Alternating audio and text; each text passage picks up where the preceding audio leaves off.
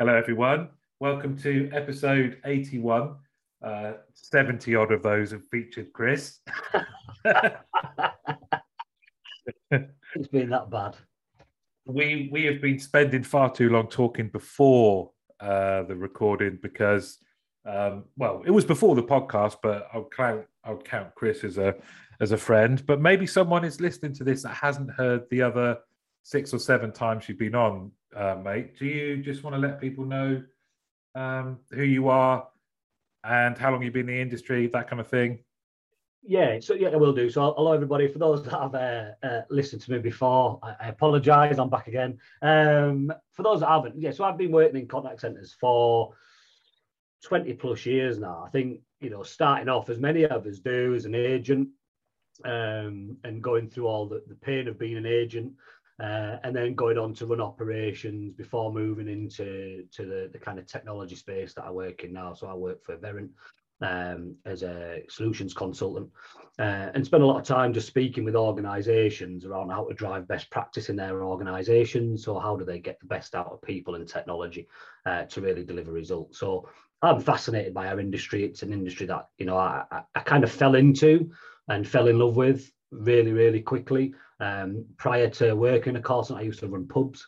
So, completely opposite ends of the scale uh, in terms of what we're doing, but in terms of behavioural and, and, some of the stuff we'll talk about today, mindset and stuff, very close. Um, I think it's a job that people think's easy, um, and the reality is it's not.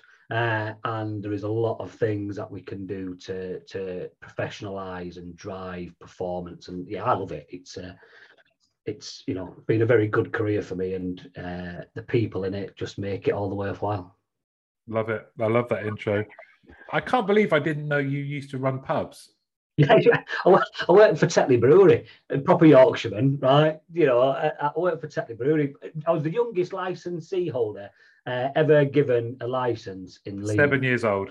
18. I, I got given, wow. I, I, got, I got my first license uh, awarded by Leeds Magistrates Court. And back then you had to go to court, to, you actually had to go stand in front of the magistrate and kind of plead your case for a license you had to do your exams and stuff. You had to go plead your case.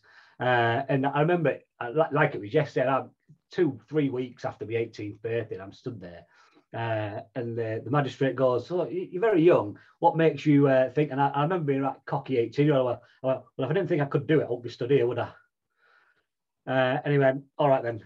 Uh, he probably he probably just thought, oh well, this guy just get out. yeah, be done. So I did that. For, I did it there till I was about 21. Um, wow. On the side, but I'd worked in contact centres before that. So my first contact centre job, I was 16 um, when I first did it. I did telesales that old, or selling windows and doors from a um, from from the yellow pages. I think just uh, ringing people through the phone book was uh, brilliant. Yeah, um, character building, put it that way. It, it, definitely is. So, and this is this leads nicely on, or even if it didn't, I would somehow make it segue onto um, the topic we're going to talk about today. Is around the mindset, a mindset uh, with frontline advisors, um, agents. I don't know why, but I just don't like the term agent, and I think it's because it's often prefixed with just just agents or the agents. I don't know. I don't know. I don't know why I don't like it, but. And is that part of it though? You know, it, it, you know, I kind of getting this topic and going off track already, but is that part of the mindset? Because it, yeah. you know, if if it's not a derogatory term, don't get me wrong, but if you if you belittle a role within an organisation, that's going to affect someone's mindset from the offset. And we, we see it all the time, don't we? People going, oh well, we'll, we'll ju- just the agents. I, I used yeah. to be just a call center representative. I used to be just a this. I used to be just a shopkeeper. I, yeah, it, it's that thing of we, we kind of sometimes belittle roles, um, which will affect people's kind of confidence. I think. Well, and language is important, and so you're right. I think if we recognise it's probably got negative. I don't know. It might just be me and you, but I'll have to use it for the purpose of this podcast, so that because everyone understands what we're we're talking about. Everyone understands the agents in the call and contact center industry, but mindset is something massively important to me. Um, and you, what what was your mindset like as a as a when you were there? Maybe not just as a sixteen year old, um, But in the time that you were an agent, what kind of mindset did you have? Different back then, right? So I look at it and go, I, I was very goal goal orientated. I always have been quite goal orientated. And starting in a sales role, I think you're predisposed, aren't you, a little bit to being goal oriented? Because back in my day, uh, I don't know if this practice still happens. I don't sit around, but I didn't get paid unless I sold stuff. Well, I think no we, basic, yeah, there was no basic salary.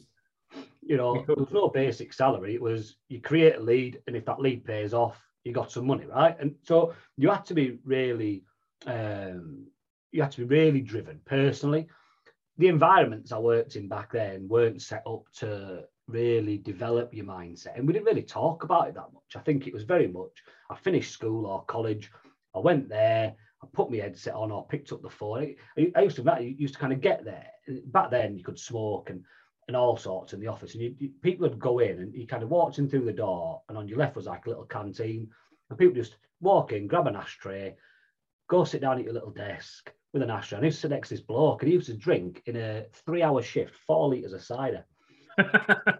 He used to just sit there drinking cider. Uh, Were you thinking you should come to my pub?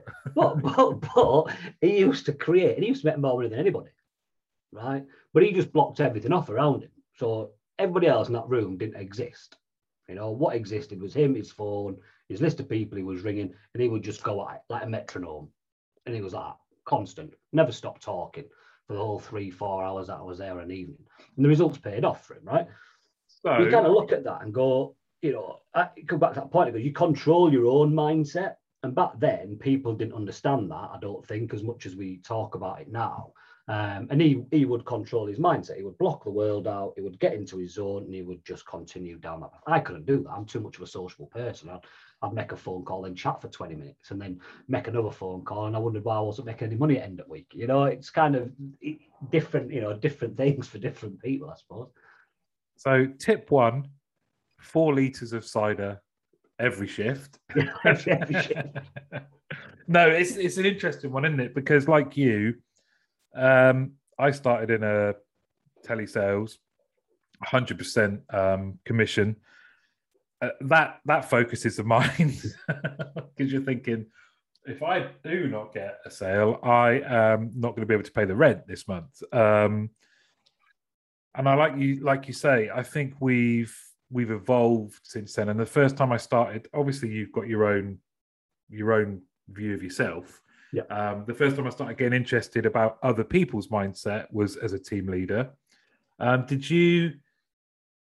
Was it the same for you? Did you think about right? Everyone, it- people are different. How am I going to get their mindsets right for doing well at work? I tried to, you know, I, I think I tried to.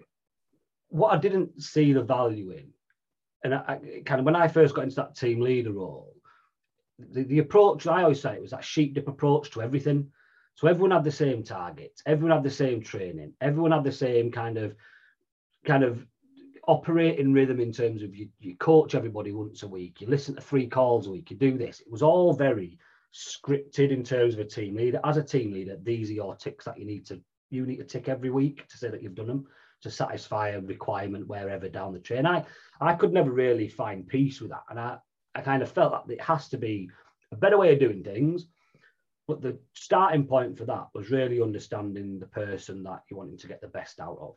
So telling everybody they had to hit the same target defeated the object for me. And I think, right, actually, where's your starting point?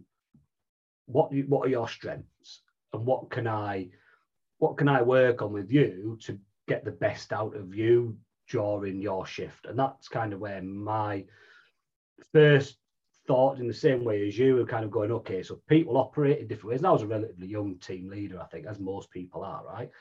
In our industry, we, we, we kind of we, we do typically have young team leaders, but that that kind of just that realization of going, actually, I can't treat everybody the same. It's not fair that we're giving people the same things to do let's start to get underneath the bonnet a little bit and start to understand the person and then work with them on their own goals and their aspirations to to kind of get the best out of them um so yeah you know short answer yes that's probably when it did um become more real for me in terms of understanding people but you know i was far from perfect i think in being able to achieve it and i think some of that was because the infrastructure of the organizations weren't there yet You know, and I think that mm. sometimes doesn't doesn't help. Well, I, I think right now, if you look at where we are as an industry, it seems like there's a real challenge on onboarding uh, our frontline team members, the people that are going to be talking to customers. It it seems like it's a real challenge, and perhaps it will it leads to um, more offshoring. Not saying that's wrong, but um, it's it's a challenge at the moment, and I think some of that in terms of how we think about our industry and how we attract the new brand new talent I, believe mindset is a is a real thing that we should be talking about because there are some like you say it, things have changed from when we started. We're we're far more evolved. And i'm sure there's people listening to this that say well actually it hasn't really changed. The guys come in they have their targets they do their shift. We rely on their team leaders to be the ones kind of making sure they're okay making sure they're focused making sure they're motivated, all of these things. We don't necessarily need um, to be thinking about our agent's mindset as a as a strategy, but I really do think, and there is good. Um, there's loads of good stuff. I wanted to run through some of the things that I've been that I've either used myself or I've researched and found that people are people are doing, and get your your take on it. Yeah, for sure. And I think, you know, the, the key thing for me, and I think, you know, you touched it there, when, when organizations think about this stuff, you know, we know, right? Everybody knows that if we can get people in the right frame of mind when they're, or give them the the space and the support to get them where they need to be, you know, but we know that people are more productive the happier they are. We know that, you know, in a sales role, for example, you will get better revenues and, and, and better things. People become more creative. You know, people become safer and are happy to share, and that's where innovation comes from. So I think you know organisations that think that way, that say, you know, we don't need to invest in a mindfulness strategy or whatever it might be. I think you know that's wrong. Actually, investing in that will reap further and greater rewards uh, than doing what you're doing today. Definitely. Definitely. Okay. The first one is the concept of attention fatigue.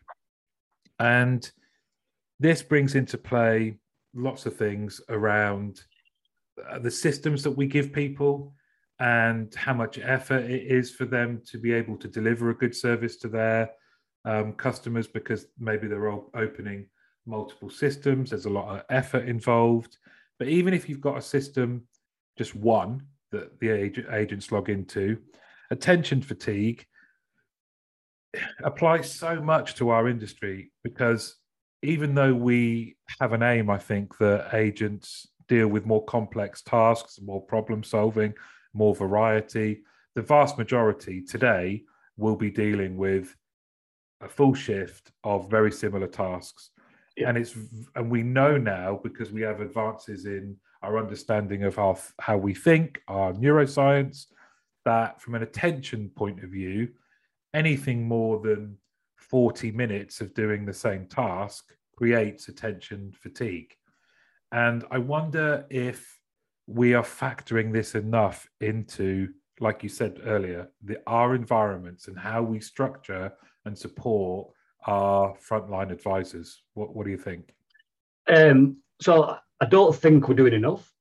Uh, I do think some organisations are doing some really clever stuff around it. And one of the things I've been, especially over this last two years, talking about how do we keep people actively kind of in the right frame of mind um, if they're stuck at home or if they're in a, an office where the numbers are lower than normal because there isn't many people in, those types of things. And I think we we're, we're advanced enough as an industry now to move away from traditional things like you know the scheduling that we used to have. You, you, you, have an eight hour shift and you have a 15 minute break after a couple of hours and you have half an hour break a couple of hours later then you have another 15 minute break later on.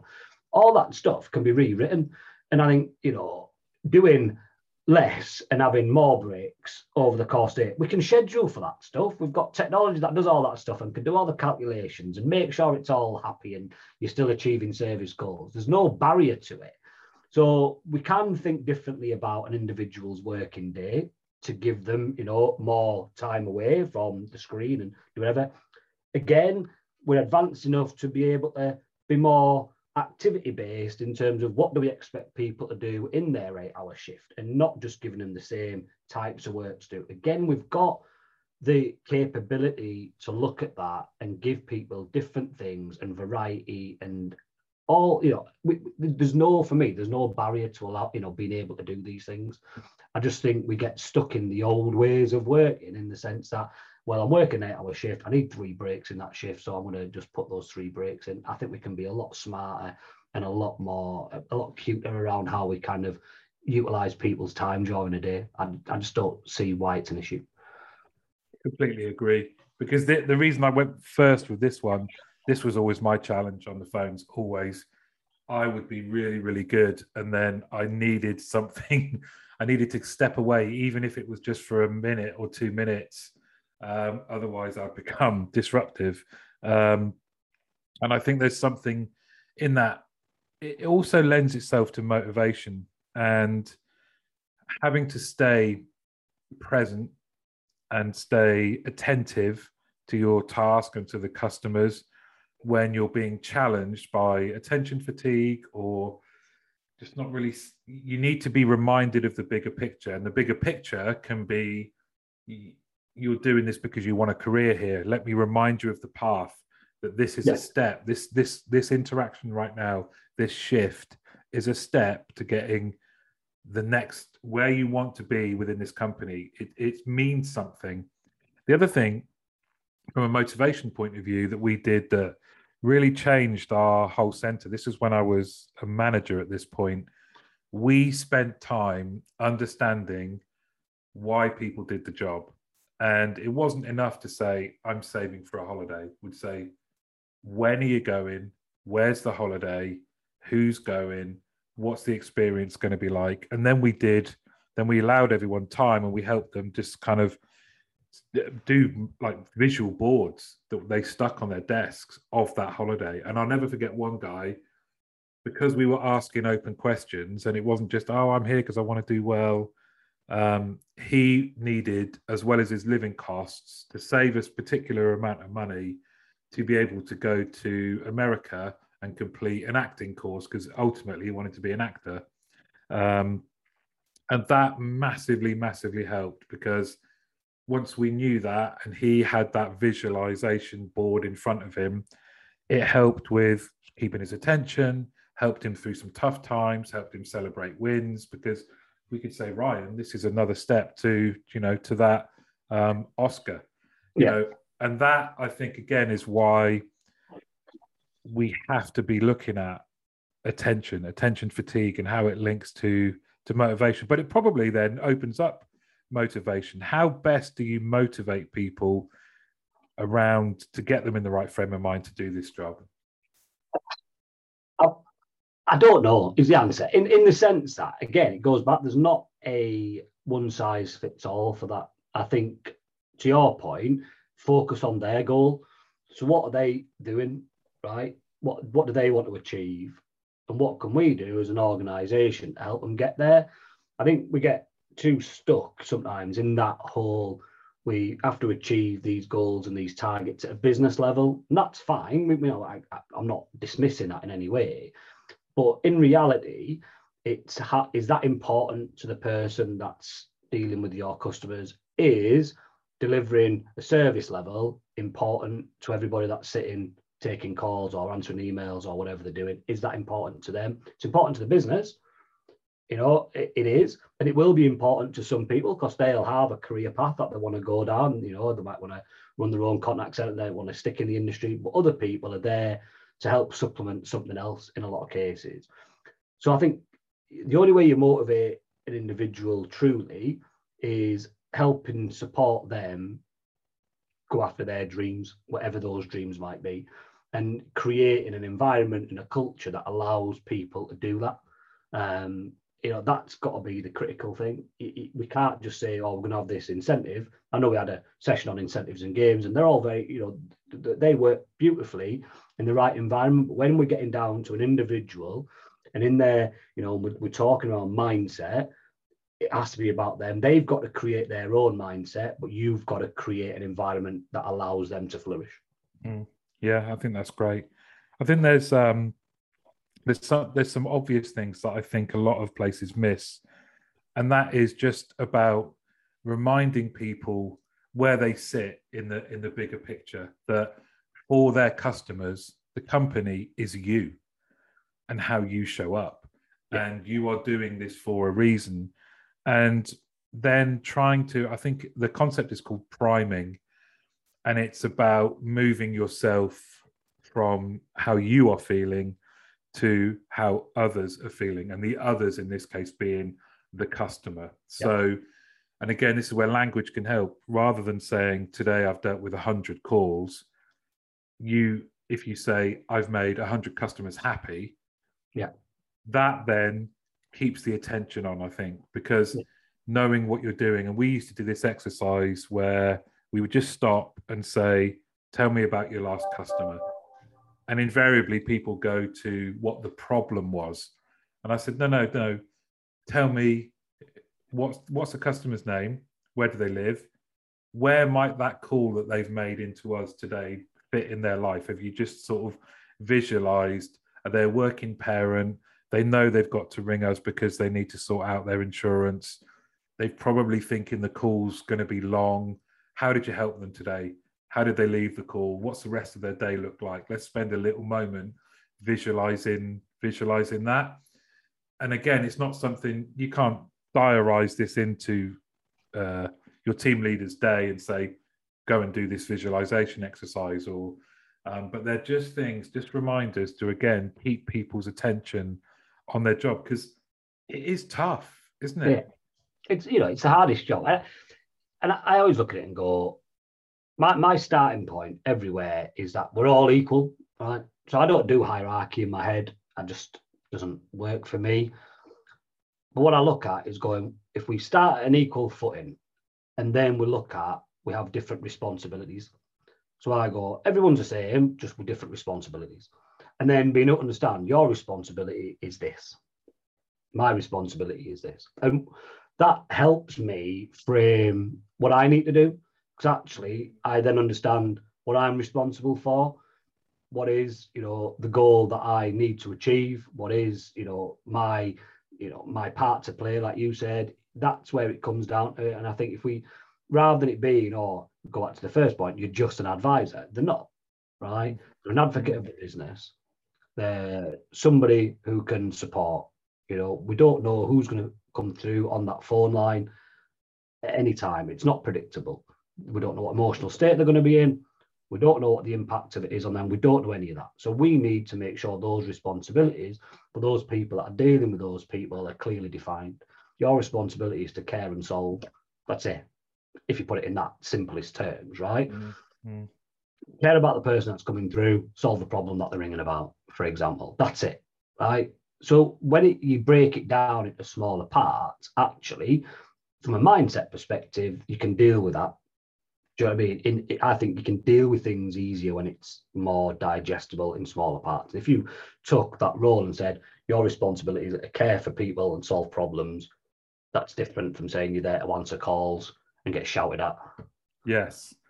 Yeah, completely. And it does tie in nicely to the next one I've got, which is it call and contact centers should really take a look at their processes with a specific aim to increase the autonomy of their advisors, agents, to be able to complete tasks more so than they do at the moment. Because again, from a mindset point of view, actually has a negative impact for not being able to complete whatever it is the customer's calling about and looking at those kind of pockets where there are handovers really understanding whether you can give your agents more autonomy, the autonomy to be able to make decisions, solve problems, having a bit more of a bigger like playground, a bit more of uh, bandwidth about decision making. Um, this must be something you see in your sort of travels around our world. Yeah, all the time. So I think you know, and I think goes back to the point in, in terms of creating a culture and environment that allows people to grow. If you're someone with a growth mindset, if you're being kind of subdued by organizational hierarchy and processes and things like that, you're soon going to become fed up. It'll happen really quickly if you've not got that freedom to do it. And I think, again, there is enough, you know, it's that we are risk averse a lot of the time in our industry. We don't want to make mistakes. But by doing that, we still uh, kind of things like innovation and, and, and, and, thinking and things like that because we're scared of failing. Mm. And we need to get into the mindset as an industry to go, don't matter about failing. Let's not call it failure. Just say that's a lesson we've learned today. It's a really cheesy kind of tagline, right? But that's the, the point, right? We kind of build processes and systems to try and create the right outcome. But we can't do that because like I said before, you never know what's going to come through. You never know the person, you never know their state of mind. You don't know that, and a process can't dictate that. And I think processes are fine, and we do need some control around what we're doing, but we need to have enough about ourselves to trust people to make the right decision for the moment that they're dealing with at that specific time. And nine times out of 10, the standard process might fit. Right. And that's fine. But that one in 10 where it doesn't fit, we should be able to go, right, I can do this for you. Mm. And have that freedom and not then go away and have to justify it. You know, I think that's the thing. If it doesn't work out and it's the wrong thing to do, we learn from it and we go again. That's what it should be. We shouldn't be chastised for it. Because that again will still people's growth. Mm. I like it. I think right now, in everyone's centre, there are people who know the shortcuts. They, they, they just deal with the problems. They probably do more than the majority of your um, frontline team members. My plea would be go and find out what they do, find out the shortcuts and share them and yeah. say, there is a reason that Carol's able to solve this problem. It might not be the right prescribed way, but if it gets the customer what they need, find out what it is she's doing see if it can be shared and introduced into your training and is it worth changing your process i don't think again that might be where some of that mindset of, of it's just the agents we we need a we need a somebody else it, to find this and out. it could be you know but again you know if people are bought into what they're doing they will try and find solutions to it uh, if, if people are bought in and they love what they do they will do what they can to fix the issues that, that are presented to them. And I think that's the people that we need. They're the people. That's the people. That's not right English, is it? They're the people that we need to really kind of focus on and go. Actually, we can learn from that and learn as a as a team, as a department, whatever it is, to try and get the best out of others. I think you know in any organization, you're always going to find pockets of negativity. It's just part and parcel. And I don't think, you know, we can't, you know, I'm not going to sit here on your podcast, Martin, with my rose tinted glasses on and, you know, and think that and paint a rosy picture of the world. We can't, right? There will Why be. not? Well, I'd love to, right? We, realistically, we're always going to find pockets of negativity. No matter what your job is, no matter what your organization does, doesn't matter. There's always going to be pockets of negativity. And I don't think it's about kind of stamping out the negativity within an organization. I don't think that's right because I think sometimes negativity helps us to think differently. So, you know, negativity comes from somewhere. Mm. It comes from a frustration generally. It yeah. comes from something, right? It's not just, you know, that this might be my roasted but it's not just somebody that's just miserable, right? And who likes to mourn. There might be people like that out there. But I think generally, when someone is negative, that negative has come from something. It's born from something that's happening within the organization that is frustrating them. And I think rather than try to stamp out negativity, we need to learn why people are being negative. And when we learn why people are being negative, we understand what we're missing as a business. Yeah. What are the things that we're not doing right? Because, you know, 80% might be really happy, 90% might be really happy. But that, for me, doesn't matter. If we want to try and get everybody happy, we need to understand why people are negative and unhappy, and then understand what we can do to, to change their mindset around. I'm I'm all for that. I'm like you. I think if you can embrace um, moans, I'll give you um, something that we do at BPA. Actually, is when we've gone into centres before, if you've got a movable whiteboard, brilliant. Um, we roll a whiteboard into a call center floor and ask everyone when they have a moan or they as long as the moan is about work right? And you know it's not a it's not pers- it's not personal it's more about the role or a process or something that's something that's wrong get it up there. And we we would over a couple of days no more than two uh, normally it can be done in one actually. Board is just full of stuff. And then taking that taking the things that people have moaned about you there's some absolute gold nuggets in there. Really really good stuff. Um, you've absolutely got to do something with it otherwise you just make the moan you make a new moan which is well we told them we no one did anything.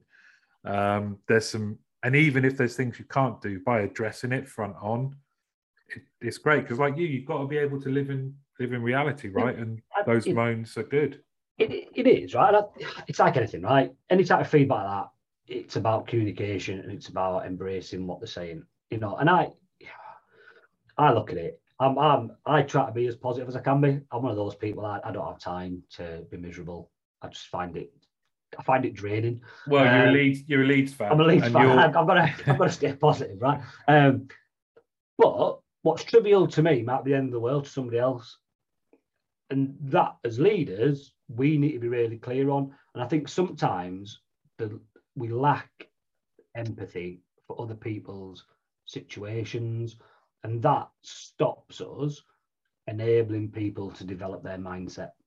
Because that, and, and we just have to make sure that you know that we go back to the original point that individuality understand them as a person understand what is going to annoy them understand what is going to frustrate them understand what barriers and blockages they're putting up around themselves and before it spirals and then give them an outlet to be able to you know alleviate some of that. I, I think we just we i think we just need to be really personal when it comes to building a culture of mindset. I love it. I'm gonna i'm gonna give you a nice one here. Um, there's a buddhist monk on tiktok right? And he is brilliant because the maximum time he's got is like three minutes. Um, but he did one that I think applies definitely to, well, all, anyone that plays, anyone that's into gaming, right, is a gamer. He says, uh, or he did this post. He said their real gaming is great for teaching people about uh, mindfulness, having a good mindset, because when you're gaming, you are absolutely in the moment. You are not thinking about the future. You are not thinking about the past. You're 100% present in that, whether it is uh, multiple players that you're talking to or, or whether it's just you. That's it, right? That that's the only thing that matters. That's where you get your joy from, where you overcome challenges, uh, and it is it, it is kind of in the moment. And he said that's a core principle of Buddhism and why Buddhists there's less uh, less percentage of anxiety and depression because anxiety is future based, depression's past based. Yeah. That by staying in the present, and it was just a surprise because I think it's too easy to say, "Oh, gaming's bad for people," or "It's it's a waste of it's a waste of time." Actually, it they're training their minds to be mindful and yeah. being and being present. And I think if you can take analogies like that and apply it to our our work and what we do, we know, don't we? If you're present, if if I'm present in this call with you, it's going to be a better recording than if I was yeah. distracted and my attention was in multiple places. And I think, you know, and I agree. I think trying to get in the moment is key. I like that, and I like I like the, you know I think we the past is the past, right? We can learn from it and we can make changes on the back of it. But if we live there, it consumes you, right? That's kind of where it is. And then the future is to be determined. So why worry about it? Do you know what I mean? What you can control is today. To a degree, you can control you today, control what you do. You can control tomorrow morning when you wake up, what are you going to achieve today? And you can set that list and you can set that goal and you can set that timeline for yourself. You control all of that. Um, and that's for me the basis of how you kind of start to grow as an individual. I think that has to be because we can spend too much time thinking about the what ifs. And I think sometimes we get too consumed by that. And that's across society. It's not just in our industry, but I think, you know, in our industry, I've seen a lot of what ifs, what hmm. ifs. And I go, well, does it matter? It's happened. yeah. So, so yeah. you didn't hit service level last week. You can't do anything about it now. Yeah. But what can we learn from that to make sure we achieve service level this week? Mm yeah, or next week or whatever, right? And it's just that way of going, what ifs and hindsight and all those things can be really damaging to developing a mindset. That's going to be positive and and I think there's a free there's a there is a freedom in work, and it it would be good for us to remind frontline advisors of that. To your point, don't worry about what's happened. Don't worry about what might come, or what else is going on in your in your life right at the time. This is an opportunity for you for the next hour to be present for our customers and help them out. And what a great feeling of satisfaction you could get at the at the end of that. That for me is where I'd want my team leaders operating in that kind of space. And you're right, it's it's very individual. It could it needs to be individualistic. Some people might not respond well to that, um, but I, I think you know whatever we're doing, if we're if we're present and just in the moment, we we do our best. And I think everyone wants to do a good job.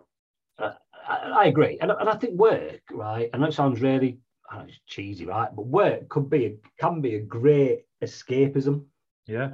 From everything else, right? You know, I, have talked about you this past, right? Work for me is a part I play in the, you know, the, the one man show that is Chris. the film that the film that is my life, right? Part of that is work. It's a big part of it, but it's part I play. I'm not the same when I'm not at work as when I am at work. I'm a different person, right? My wife will attest to that, right?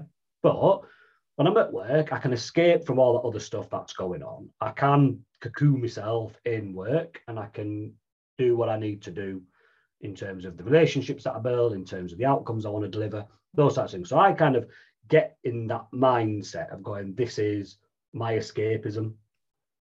Because actually, when I'm not at work, I, when I'm not at work, I don't want to think about work. Mm. So if I can cocoon it in the day and be in the moment of work and, and do that, But actually when it comes to an evening or comes to a weekend, the time I spend with the people that I love becomes more fulfilling because I'm not thinking about the other stuff because actually I've closed that. Now I'm not in work anymore. I'm now dad or husband or friend or whatever and I, I, that's where I get to, and I think that for me, that escapism is it's a perfect buffer. I think if it bleeds too much into one another, that's when it's hard to um, create separation. Mm, mm. Whatever, I love some of that because that is whatever you do, whatever you do, do it well. Yeah, do it well. Whatever your role is, find the joy that you get by knowing you've not left anything on the field. You've just given maximum effort and you've been you've been present. Um, i just want to end this is going to be a shorter one we're going to come back and do some more of these but i just want to end with the key question who would play you in the film of your life? Who knows? I'll tell you what i'd like to play but he's far better looking than me. Matthew mcconaughey i think he's got the nuts him like is because I think you know, and if you look at some of his stuff that he's released lately, I listen to him and his book that's come out, it's phenomenal. But he has that same kind of belief system, right? That we try to strive towards and things like that. But he would be perfect. He's got the quirks, uh, I think, and the stunning good look. could he could he do the accent? He could do anything he wants, I think. He's one of those types of people, isn't he? Well, Matthew McConaughey, thank you very much for joining me on episode 81. Thanks, mate. Love you. No, I love you, mate. Take care, pal. the I didn't realize you liked me that way deal. Because it's one thing to receive McDonald's, but an entirely other thing to know that they woke up early to face the world and bring you McDonald's breakfast still hot in the bag. Appreciate you. There's a deal for every morning. Now grab two loaded sausage burritos for only three bucks. Prices and participation may vary. Single item at regular price cannot be combined with any other offer or combo meal. Ba-da-ba-ba-ba.